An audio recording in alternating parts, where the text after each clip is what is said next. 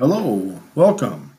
I'm Jeffrey, minister and chaplain with JHE Ministries. Glad to have you with us.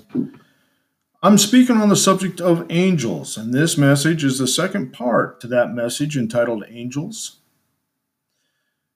One of the Bible's greatest promises is that when we know Jesus, God sends his angels to surround us and protect us. In fact, the Bible assures us that for the believer, nothing happens outside God's control. And yes, if we know Christ, his angels continually watch over us. The Bible says that God will command his angels concerning you to guard you in all your ways. And although angels are largely unseen, they watch over us and they work for our good. It's comforting to know that when we die, we will be escorted to heaven by angels at our death.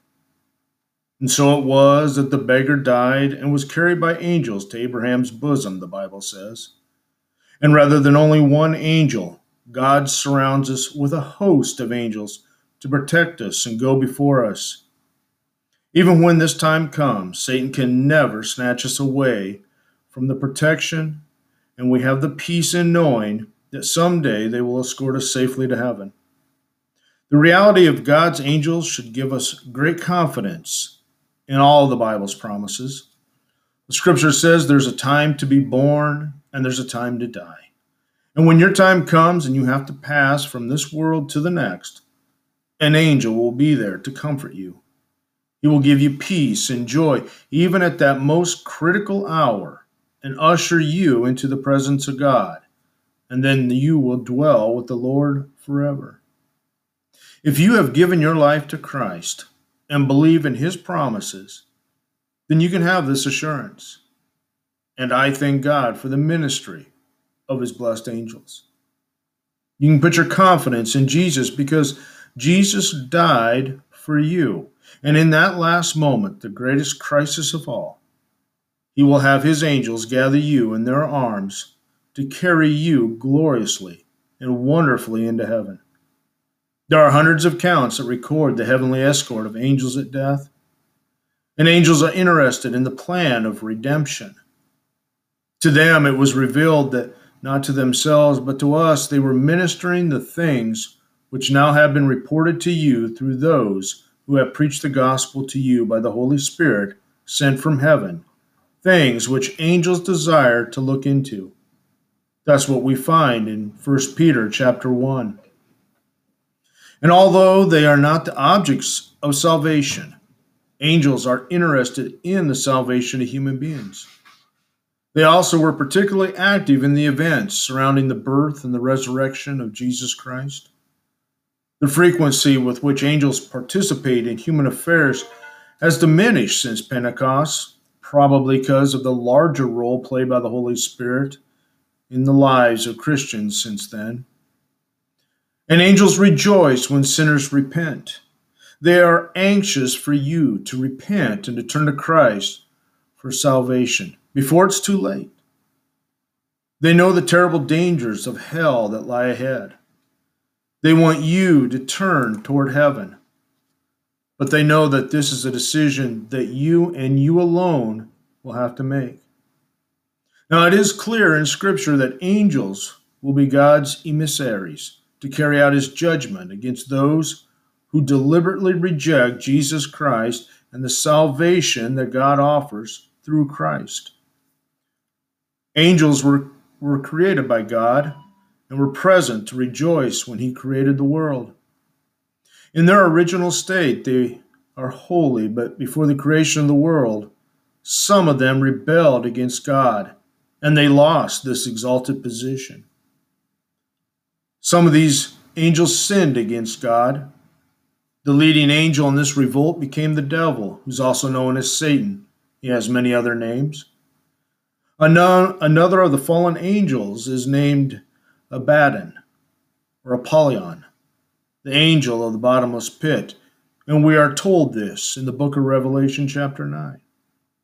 And when it comes to fallen angels, the Bible does teach that Satan is a real being who is at work in the world together with his cohorts, the demons. Evil is real, and none of us are free from its devastation. Even those demonic angels that joined Satan in rebelling against God will never die, but will be cast into the eternal fire that's prepared for the devil and his angels. The book of Matthew tells us of their fate in the rebellion against God. In the New Testament, they intensified their activities and bent every effort to defeat the work of Jesus Christ, God's Son. The apparent increase in satanic activity against people on this planet today may indicate that the second coming of Jesus Christ is close at hand. Because all the powers of the evil world system seem to be preying on the minds of people who are already disturbed and frustrated in our generation, I believe the time has come more than ever to focus on the positives of the Christian faith. The Bible testifies that God has provided assistance for us in our spiritual conflicts. We're not alone in this world. The Bible teaches us that God's Holy Spirit has been given to empower us and to guide us. And in addition, the Bible also teaches that God has countless angels at his command. And furthermore, God has commissioned these angels to aid his children in their struggles against Satan. God sends angels to restrain the evil wickedness. And the Bible mentions some angels by name. Two of them that are mentioned are the archangels Michael and Gabriel.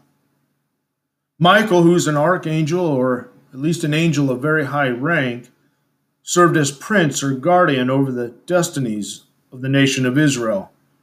He had the special task of caring for Israel.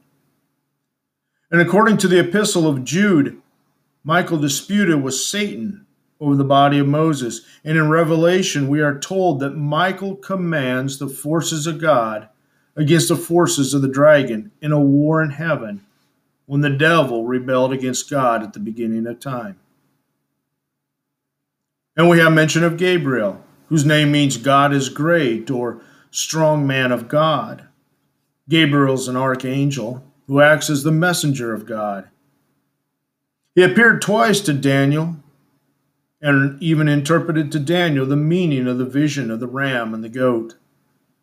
The Bible mentions four times the appearance of Gabriel, and each time bringing to human beings a message from the Lord.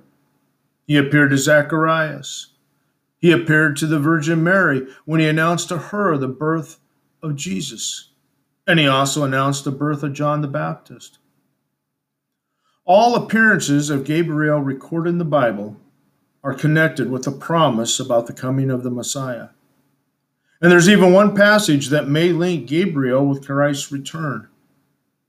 In Christian tradition, Gabriel is sometimes identified as the archangel whose voice is heard at the second coming of Christ.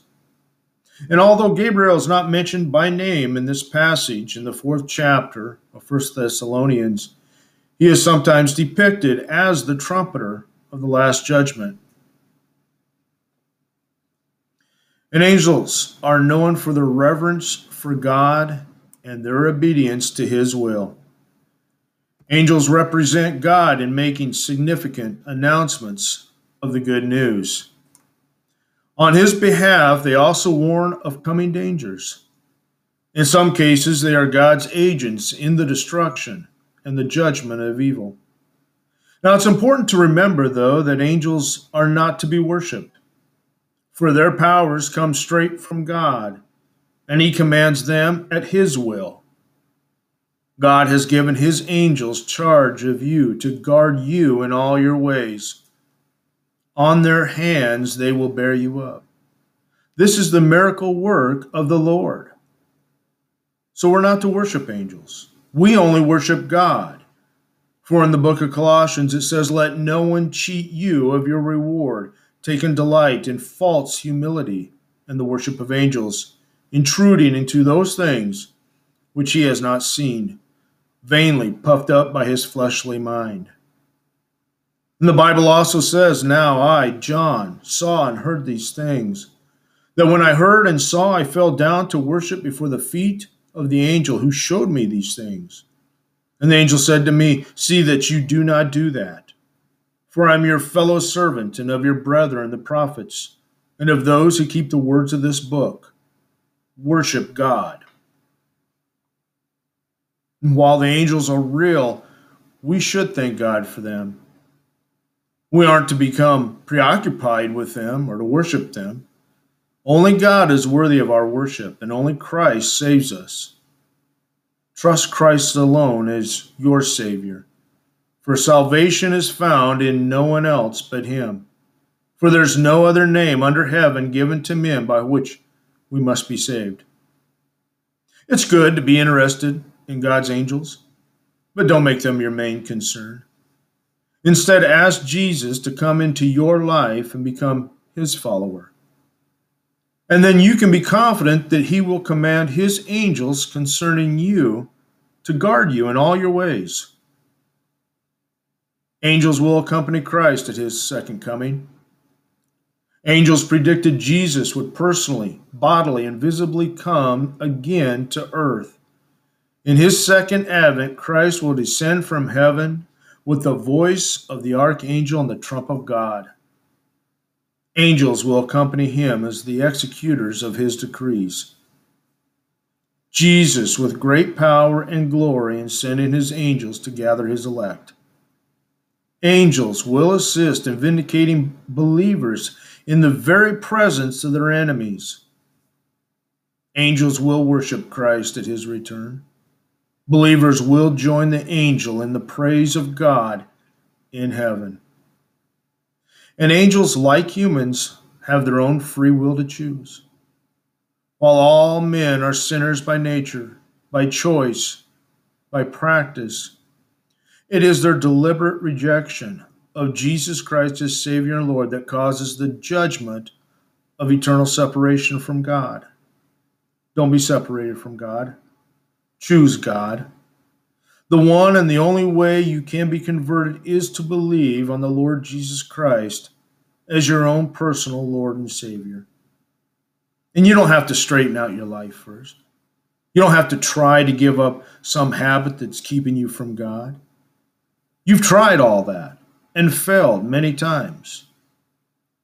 You come just as you are. The blind man came just as he was.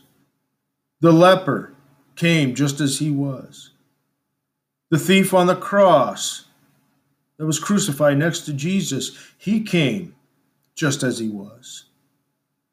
And you can come to Christ right now, wherever you are, just as you are. And the angels of heaven will rejoice. Amen.